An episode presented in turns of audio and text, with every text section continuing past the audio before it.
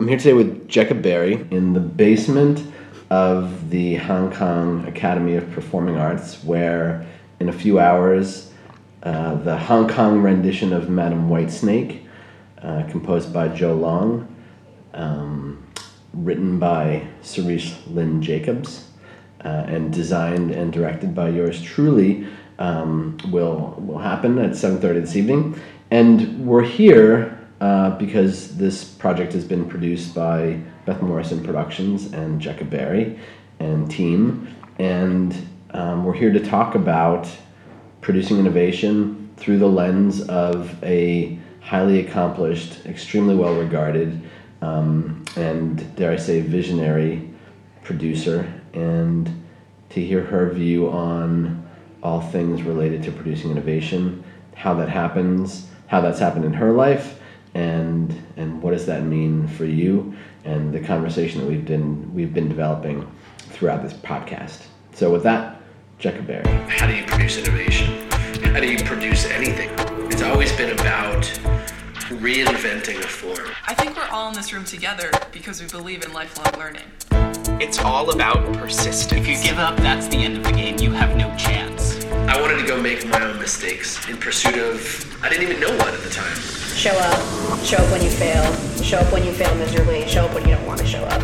There's an audacity that I think is required to, to be a creator. Just start. Like, don't wait for permission. Sit down at the table with some of the great creators, some of the people who have cut new ground and found a new path and done things that are like improbable and ludicrous and wonderful and for which we should all be grateful in the worlds of art and theater and music and technology and innovation. This is producing innovation. You're listening, to Producing Innovation. Let's start off, Jecca, with what's your what's your story? How did you get here? I mean, if this if this podcast is about producing innovation, um, what's your journey to this moment? What what is your how does that resonate that idea of producing innovation both producing the producing part and also the innovation part resonate with you? Um, in essence why are we sitting here today? Sure. So um, it's interesting like my journey to becoming a producer and where i am feels like this incredibly random and winding path. Um, and yet when i tell people about it I also always say that my current role and the work I do um, uses skills that I have gained from every single sort of twist in the path. So um, I started my life as um, a flute player.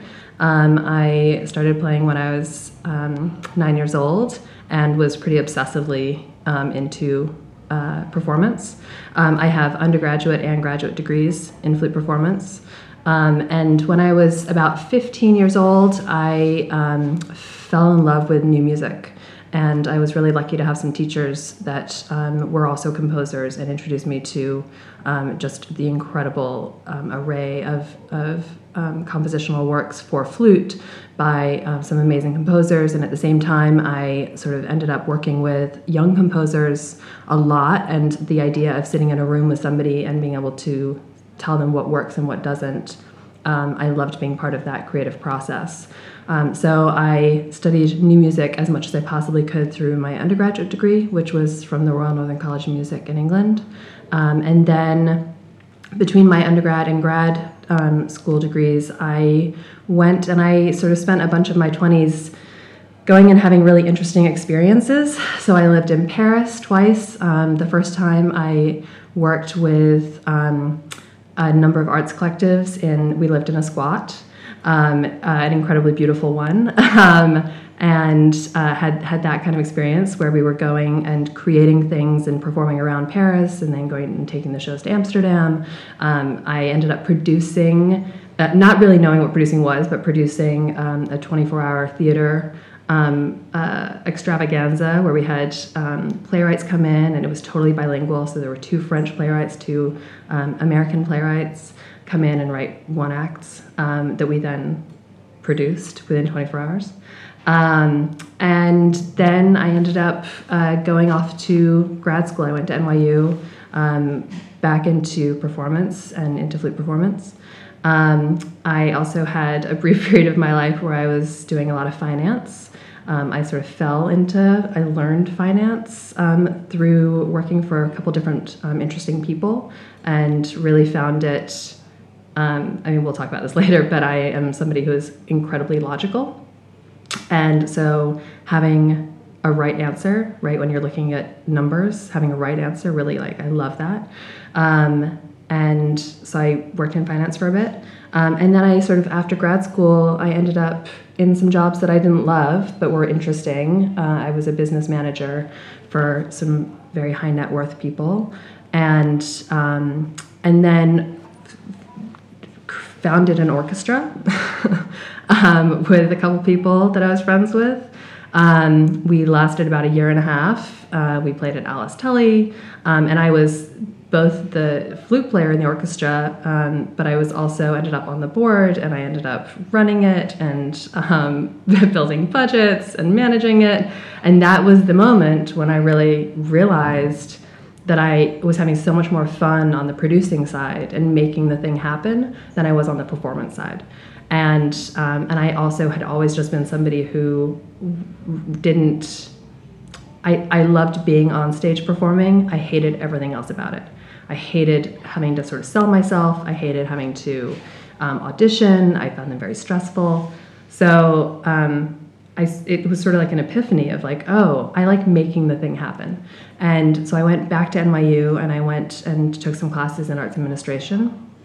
Um, and uh, for one of my classes, I was it was a marketing in the arts class, and we had to um, choose an event that was going to happen in New York in the near future, um, and create a marketing plan for it. And um, I had just heard about a new festival that was starting called Prototype. And so I chose Prototype uh, and took it to my teacher. And I, I, knew about Prototype because I knew Here Art Center. I, I had um, been to see shows there. I knew about the work they were doing. I thought it was really interesting. And uh, I took it to my teacher and said, I want to do Prototype Festival. And he said, Well, one, I was asking for an event, not like 10 events. Um, but sure, if you want to do a festival, go for it. And two, do you know Beth Morrison? And I said, No, I have no idea who that is. Um, and it turned out that my teacher had gone to Yale with Beth and had followed what Beth was doing and the creation of BMP. Um, and it was at that moment that BMP was, um, that Beth was producing Dog Days. And so I read a lot about it um, and fell in love with the work that she was doing. Just thought it was so, so interesting and, you know, my passion for working with composers, living composers. Um, and and also just thinking that the theatrical work was incredible. Um, so I was super excited, um, and so I created this marketing plan for Prototype. Um, I read lots about what BMP was doing, and uh, and then at the end of that class, I, um, I I came across a job listing for an associate producer for Beth, and which I was absolutely not qualified for. Like not even remotely. Like I had no technical theater knowledge or like anything. Um, but it just seemed too serendipitous. So I applied for the job, and um, Beth's assistant at the time wrote back to me and said, "You're totally unqualified for this job, but you have this finance experience, and we think we're about to get a grant for a general manager." And um, and would you be interested in that? And I wrote back and I was like, that's the job I want. Like that is what I want to do, and that's what I will be good at. Um, and then uh, Beth and I met um, because it was right around the holidays and right before prototype, and her schedule was crazy, and my schedule was crazy. We ended up only meeting for about 15 minutes, but it was like it was like meeting a soulmate. It really was. We finished each other's sentences, and it was just like I knew that this was somebody I was going to be working with for a long time. So um, I ended up starting as a general manager with, with BMP um, about a, three weeks after the end of the first prototype. Um, and then since then, the company has grown incredibly. Um, I was the second full time employee, and now we're nine. Um, and uh, we've been together for six years. Um, and and then sort of through my work with BMP, and then also because I had spent quite a lot of time um, in and around theater, I ended up working um, outside of BMP producing some theater work. Um, and that really has um, also just captured my interest, and I and um, avant-garde sort of creative theater. So that's where we are now. That's awesome. I, I so much of that I didn't know. That's so compelling. I, I, I just think of you guys as like this super dynamic duo that like must have just been like forged from from like hot molten steel It was- the dawn of time it or was something. really crazy. Yeah. Like it- you know, I, I think about that day and um, all the things that were going on, both for her and for me. And we met on in like a coffee shop on the Upper East Side, and it really was like there was there was just something. Mm. And um, and I think at that point they hadn't even posted the job listing for a general manager, and so I was the only person that had been interviewed. And so Beth, um, uh, you know, sort of being the professional that she is, said, you know, we have to post the, you know, you're so great. We have to post the job, and I'll interview some other people, and then we'll do like a second round. Um, and so that was where we left things, and I think that was maybe like December 21st or 22nd. Um, and then on January 1st, she emailed me and she was like, just kidding. Can you come and work with me? so, yeah, it was, I mean, and it was like leaving a job that paid me a lot more, um, but was really like sucking my soul. And then I went and I, you know, the two of us together, I feel like we got to jump into all this amazing work that she had been working on for years, you know, mostly by herself, and then just like exploding the company and growing it and you know, and, and then how it's changed both in terms of our capacity to take on work, but then also with us now, as you said, like doing a lot more international stuff in the last couple of years, um, and really seeing the the way that you know Beth has really been changing the culture around opera in the U.S. and now seeing the ripple effects of that internationally and seeing these large festivals that actually have the capacity to produce and present this work, um, really starting to invest in it and being interested in the projects that that we're developing, and um, so that that is thrilling. I hear, I hear, in everything you just said, I hear through line, which is which is why my intuition was was right to want to sit down with you, um, beyond just what I know of you, but even the things that I didn't know p- p- are some of the pieces to the puzzle that I didn't know, which now makes so much more sense.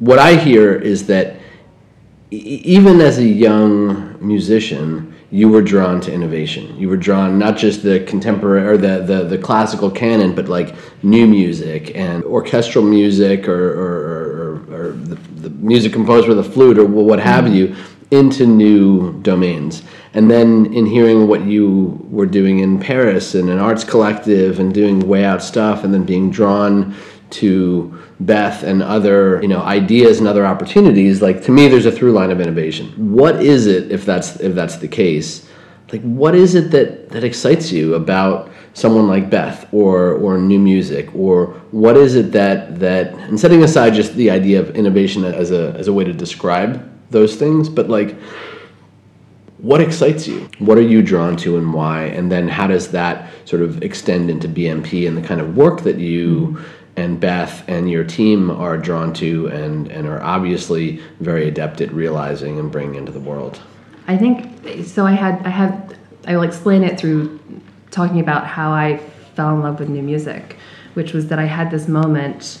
Um, it was I was taking in high school. I took AP Music Theory, and it was taught by this wonderful composer, and she played us two pieces. Um, one week she played us um, Steve Reich's Different Trains, and which is all looping and text, and um, it is the creation of this incredible, incredibly moving piece of music through a means other than an instrument, and um, and it blew my mind. And um, and then the following week, uh, she played us George Crumb's Voice of the Whale, um, which to this day is probably my all-time favorite piece of music, and um, and it was it's for um, amplified flute, amplified cello, and prepared piano, and um, the way that George Crumb had taken recordings of um, whale song underwater and create recreated it through these three instruments, um, and also was using all of these flute techniques, um, like singing and playing at the same time, and um, all of these extended techniques. Again, like blew my mind. And in both of those moments, it was I didn't know classical music could be this. Like it blew my mind. and I was so drawn to that, and I think that that's the through line for me. It's those those moments of epiphany and seeing them in in the audience um, that I didn't know this could be that, right? That like I didn't know this could be theater. I didn't know an opera could be this. Um, and I think that that's the thing that I'm most drawn to is is the pieces that literally transform an audience's view of what a word means to them.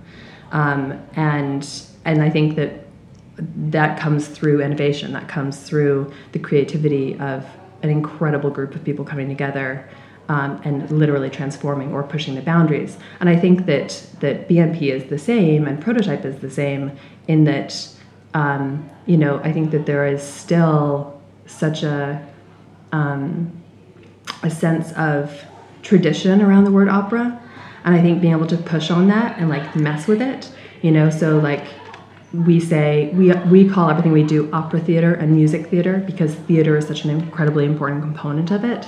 And it is really the marriage of music with theater. And and so being able to push the boundaries of what people think an opera is and saying well did you know that an opera could be a concept album starring courtney love?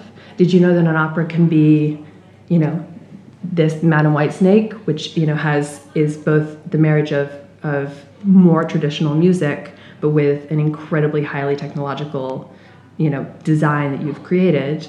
Um, you know, so I think it's just all of it is just really pushing these boundaries of of redefining pe- people's expectations. You know, I love that um, I took this uh, music and the brain class in grad school that talked about why why people um, like music that resolves you know, and that the the brain works in a series of expectations of knowing what's going to come next, and um, and that that one of the reasons why people have sometimes have a hard time with new music is because the expectation is constantly being shut off, and I love that. Like I love that. I like the idea that that your brain is constantly being messed with, and that that the expectations you have are constantly being challenged. Awesome. That is so. That it's. It, I've never heard it said exactly that way. I, I, was immediately reminded of. Um, I was a huge fan of Gertrude Stein's writing and specifically her, her, her plays. She said that she wrote plays because the plays that she heard and, and saw resolved. They, they set up expectations as you're talking about, and then they would resolve. And she, she felt like if I see where it's going, why do I care? Why do I need to see it resolve if I can see where it's going? And so she wrote plays and poetry and everything with this idea of constantly, like new music, defy, defying those expectations, and and so that you didn't know where it was going because of where it came from. Mm-hmm. And I've often applied that idea to my own work. And and you know, the first opera I ever did, I was so committed to defying people's expectations, not just about once they sat in their seat and the, and the house lights went down and the curtain went up, but across the board how could we defy their expectations once they came into the building? And what did what what was the experience in the lobby? And then what happened once they walked in the room? And how was it different than uh, traditionally? And how could we charge that? And how could just uh, on every level? Because i feel like that's the thing that gets in people's way of enjoyment mm-hmm. is is so often those those expectations that don't allow them to go into sort of new territory. Yeah. In a way, I think expectations are actually a challenge to innovation um, because you know the what's the, the the great saying that I love so much: the road to invention is by definition uncertain and unknown and unexpected, and it can't be known. And if it is, it's probably not innovative. Um, I mean, I've had the great pleasure of getting to work with the theater artist Geoff Sobelle and produce his work and um, you know, his piece, The Object Lesson, it, it literally is that. It is saying, okay, what are all of the expectations that somebody who buys a ticket to a theater are going to have? And how do we break every single one of them, right? From the time you walk into the space and it does not look like a theater, it looks like a storage facility. And there are no seats. And then you have to find your seat. And it turns out you're going to sit on a card, cardboard box. And, um, you know, so all the way through, literally just changing the expectation of, of what it is to go and buy a ticket to, to see a show. You, have already spoken about it a bit, but I'd love to have you expand on, you know, in a way we think about opera, and, and I would say that most often people you talk about opera and people think about a traditional form, a classical form, and classical music, and you know, what's it been like in your experience as an artist, as a as a musician, but also as a producer with with Beth and BMP and Prototype and doing all the work that you're doing around the world? Like, what's the landscape of, of, of music like internationally? What's the what's the landscape of opera and music theater like internationally? And how, if you guys are redefining it, like, what's that like? And, and, and, and what are the obstacles to it? And where does the joy lie? I mean, I think that it's it's being redefined um, practically on a weekly basis at this point. I think that that you know the work that Beth did early on when she started BMP was so um, she was she was really sh- shunned, for lack of a better word, by the opera community, who said, "Well, you're not doing." You're, you know, this isn't opera. This isn't, you know, what are you trying to do? And um, and I think that one of the things that she was so successful at, and that now BMP is so successful at, is that um, we are able to, as a small company, we are able to be flexible enough to serve the creative process um, to create incredibly high quality work. And I think that that through that, you're now seeing other companies that are realizing that their audiences are very interested in that type of work. So, um, and that's in lots of different ways. I think that chamber opera has um, an incredible ability to draw audiences in because all of a sudden, instead of, you know, sitting 20 rows back at the Met, you're sitting three rows back in a 250 seat black box and you are having a viscerally different reaction to the presence of singers in front of you um, and that that there is an emotional connection there that that I at least for me personally, I find it just it, it hits me emotionally in a very different way. Um, that's not to say I don't love grand opera. I love grand opera, but I don't have the visceral connection emotionally that I do to chamber opera. Um, I think there's also in new opera you are creating the stories of now, and that's so important. And um, you know one of the, one of the most important things that that Beth and I talk about and um, speak with composers and librettists about, you know, when we're getting pitched ideas for new work, the question is, why this story, why now?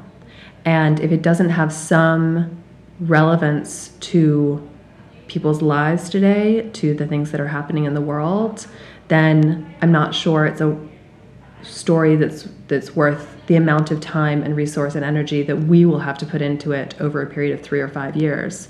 Um, I think one of the other things is that if if you're creating a work that feels incredibly important, then you are, um, you know, it, it takes a while to develop, and and sometimes the world will have shifted in that time. So, uh, you know, for instance, a piece that we just premiered um, in January, Prism, has been in development for five years, um, and it is a story of of um, the survivor of sexual assault. And five years ago, that had a really different resonance than it does now in the wake of Me Too. Um, and there's no way we could have foreseen that, but you know, it, it is it is so incredibly powerful in a different way than I think it would have been five years ago. Um, so I think that that with all of that, we're now seeing other companies around the country and then around the world who are r- recognizing the exact same thing um, and are interested in creating new work and interested in telling the stories, interested in finding the audiences who want to come. You know, it's it's about the changing demographic of who's going to see opera. So, you know, our audiences for our work are significantly younger than the traditional opera audiences um, of the main stage. So I think I mean all of it's it's all of those things. It's all of the different um, uh, sort of elements that draw audiences to new opera, um, and I, I, we do see that the companies around the country and around the world are really starting to to pay attention to that and are starting to both be interested in our work but also creating their own programs you know which can only benefit the industry as a whole. So it's it feels like a, a huge shift you know in the last five or seven years Katie here. We're taking a quick break from the episode to remind you to follow us on Instagram and Facebook at Counts Projects or on our website at countsprojects.com. It's the best way to keep up with our current work and find out more about what we're working on. Okay, back to the episode. What do you look for when someone comes to pitch you? Someone comes to you with an idea and you sit down with them and say it's someone that you don't know. Like, w- what are some of the telltale signs that make you lean in or or have a question or a concern even? Um, like, what what and is it is it the quality of the idea or is it an idea that connects with themes that you're already related to or is it or is it is it something about the person um, and, and i'm sure the answer is all the above but i'd love to hear your thoughts on that you know from almost like advice if if someone listening was going to you know eventually someday come and pitch you an idea for a new production or a new creative project of some sort Um, well, I think that for, for opera work and for the work with BMP, um, it's we always start with the music, and the music has to. Um, we have to feel like the composer's voice is unlike any voice we've heard before. That's really the starting point. It is does this person write music that I've never heard? And um, do they have something distinctive to say with their music? Um, so I think for, for everything for BMP, that has always been the starting point. Um, and then the interest for us is then in assembling teams and helping assemble teams where we think the different, bringing different voices into the room will elevate that voice um, to, to something incredible. Um, I think for for me personally, you know, um, in more theatrical work, it is, um, you know, I'm not drawn to plays. I absolutely enjoy plays, you know, um, but it's not the work that I'm interested in producing. I am interested in producing the idea which is going to transform, and the the artist who has um, has something bigger to say than the one story. Um, and whether that's about, you know, the audience's expectation of what it is to sit in a theater seat, or if it's um, about some broad theme and of, um, you know, within the world, whether it's a, a theme of injustice or, um, you know, uh, food shortage or refugees, you know, whatever it is, taking some broad theme and then finding a way in that I think is unexpected and that is going to connect with an audience in an in an, in a very deep way. So it's really it sort of goes back to the I want you to blow my mind. I want you to have thought about the things to come with to me with an idea that I could never have thought of myself. I want you to blow my mind. And um, and sort of change my expectation of what something can be. And um, I think also it's really important to be able to, as an artist, speak about your work in a way that is both um, the hundred foot view and the one foot view. Um, I think that you know in within the creative process, there are so many artists who are so they're so in their ideas as they should be, but it's not helpful to me if you can't also express the big the big picture um, and be able to communicate that really really well. I think that's incredibly important. Um, well then like so it's jumping back and forth between the 100 foot view and the you know in the weeds. So i think yeah I, I think it's it all comes back to the idea that i want somebody even with all of the new music and new theater experience that i have there's still so much potential for somebody to come into a room and transform the way I think about something. And I know if they've done that to me, then a much more traditional theater or opera audience will definitely have that experience. And that's so exciting. outside of the work that you do opera theater music who are people who inspire you Um, there are so many. I've recently gotten so into the, there's a bunch of them, but different podcasts about people who have founded companies. Um, so, How I Built This is a great podcast, and um, I mean, there's a bunch of them.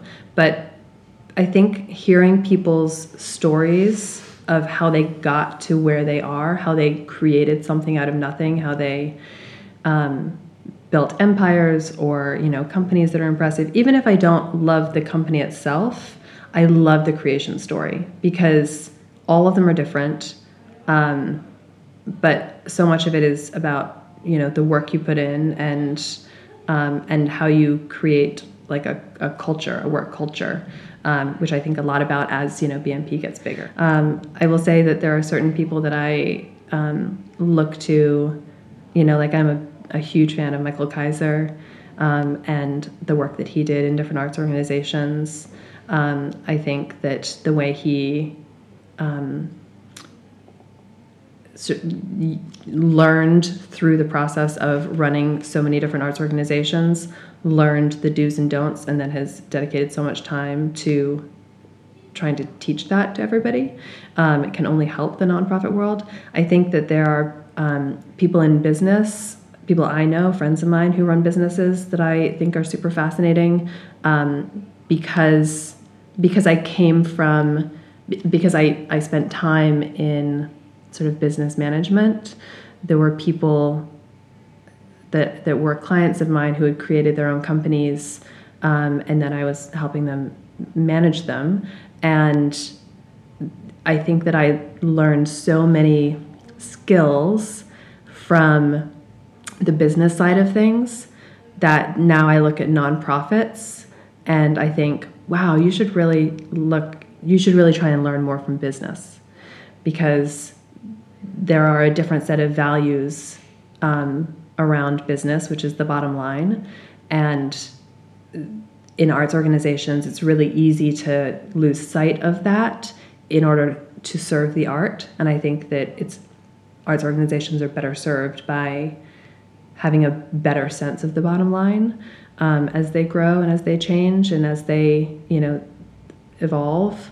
So, I mean, a lot of a lot of businesses, a lot of like creator businesses but then I, I am also like just unbelievably inspired by the artists around me, by the people who have the ideas that I don't have. Mm. Like that's incredible to me. The last the last question along those lines would be, and I know part of it is that y- the work that you've done with Geoff is so you know these are big pieces, these are important pieces, these are pieces where he's now really getting the acknowledgement internationally that I think he so so deserves you know, what's that process been like working with him, and, and what is it about? I mean, because I know him to be such an innovative guy. I was so blown away by the object lesson, um, and I'm not easily blown away by like theatrical work like that, and was humbled really. And, and I'm just like, what is it about him as an innovator that that you see or could describe because you're on the inside of that process? I mean, his his great gift in creating work is that he doesn't ever see the conventions of a theater. It's so rarely in the creation of the object lesson, it just like he was actively working against it. He was actively trying to create a piece that would never be in a theater. He wanted the piece to go and live in a museum and you know to have the occasional it was an installation that had an occasional um, performance element and then it just happened that it got booked by all these theaters i think that that is his starting place. I also think that he is somebody who, um, when he creates, he really thinks about a theme that interests him and trying to then mine the theme for it down to like its elemental core. With home, it was um, like, what is this word? What is how? Do, how does this word relate to people's lives? How is this word different than the word house? and through through his work and through a really really long developmental process of bringing a ton of really interesting people into the room it's like just diving into it in a, in a million different ways right in like a dramaturgical way in an improvisation way in a design way and working with this assembled group of people to find the moments of beauty within the mundane or within the ordinary um, and I think that he does that. He did that with Object Lesson. He did it in a very different way with Home. And so for me, I mean, he and I work unbelievably closely together. Um, it, it's almost like you know we've been in a constant conversation for you know four years now um, where we're checking in on things. And i think my job is as his producer is to um, create the environment that allows him to to follow that process while also being the voice of sanity and reason you know to say again looking at the big picture like okay so in home you know he wanted a massive cast because he wanted basically the show to represent um, the life cycle of a house and that everybody who had ever lived in your house before you and everybody who would live in your house after you what, what would it look like if everybody was there on top of one another? And that requires a lot of people a lot of bodies. And and so we you know talked about okay so could you like hire people locally? Well you know like what would you that do for the touring budget? You know do you really want the show to tour? What kind of places will it tour to? And so you know it's, it's my job to then like be that sounding board to him of of saying okay well you know this is what your artistic goal is. Let's go through all the different ways we can do that and come up with the way that isn't going to mean that the show is only performed once right um, same with we have a wonderful kid in the show, um, a 12 year old boy, um, and we were lucky enough to have a, a, consistent kid, amazing kid with us through the development of the piece. Um, but we also knew that we couldn't be constantly pulling him out of school and touring, and so you know we that the I sort of said to Geoff, well, we I don't think we can tour with a kid. So then he went away and thought about, well, what is the way that we could simplify that role um, in such a way that we could teach a kid how to do it within you know four days um, so that it enables us to like hire a local kid. Um, and so if for the way we work is like he comes up with the a plus b equals q and then i'm like the okay let's you know let's talk about this in the you know here are all the different options. Or you know if i don't have the answer like you know what, there's this great other person we should bring into this conversation who's going to give us a perspective that we didn't have before and might actually be able to come up with the answer to make it work. So I think that he and I are constantly in this sort of like endless conversation about the idea versus the reality, and um, and hopefully together we can then you know elevate something that both is incredibly beautiful artistically, represents his vision, but also has the chance to be out in the world and tour. If you could um, talk to the 16 year old self, the 16 year old, you know, uh, uh, emerging musician Jecca Barry, or the 23 year old in a collective in Paris, what advice or thoughts or, or, or encouragement would you offer them? Um, uh, it's so it's so interesting because I I I sometimes feel like I came to producing really late, that I found my way here really late. Um, and so I'm, I'm constantly feeling like I'm having to catch up to my own ambition. Um, and and so I sort of think back and like, wow, like if I had known when I was 16 or when I was 23 that I wanted to be a producer, like would I have done all of this differently and would I have started producing immediately and would my life look different than it does now? Um, or would I feel like I'm that much further on in my career? Um, but then I think about how I, so much of my 20s was spent dedicated to experience instead of career. And I've had unbelievably incredible experiences in my life. And, um, and I think that all of that, um, all of that time that I spent hanging out in a squat in Paris actually like probably informs my career now more than if I had started producing back then um, and had had some you know very direct path. So I think that I probably I don't know what advice I would give myself. I think I would um, I would probably tell myself to um, have spent more money on travel or like I don't know, go more places, have more experiences. Um, like seize everything you possibly can and don't be so worried about like what comes next because I think the path is I mean I tell younger people that I talk to who are interested in getting into producing, you know, like and they ask me, you know, well what's the way to do it? And I'm I, my advice is to like say yes to everything. Like say yes, to, you know, take on a volunteer thing to go and do development because you know what later on if you're interested in producing, you're going to have to know how to fundraise, you know, or like take on the weird project that's probably not going to go anywhere, but you get to be in the weeds on, you know, production and marketing. And, you know, it's like say yes to all of the things because I think producing is, in fact, I think the, the best producers are the people who have pulled their skill set from every possible avenue and are pulling it all together and that just makes you such a more informed and empathetic producer. Awesome. That's so great. Thanks dude. You're welcome. Follow counts projects on facebook and instagram or check out producing innovation on patreon where you can subscribe to join our community for production updates behind the scenes access creative meeting highlights regular posts from me and the team special offers meetups and more Please remember to rate, share, comment, and subscribe to Producing Innovation wherever you listen to your podcasts.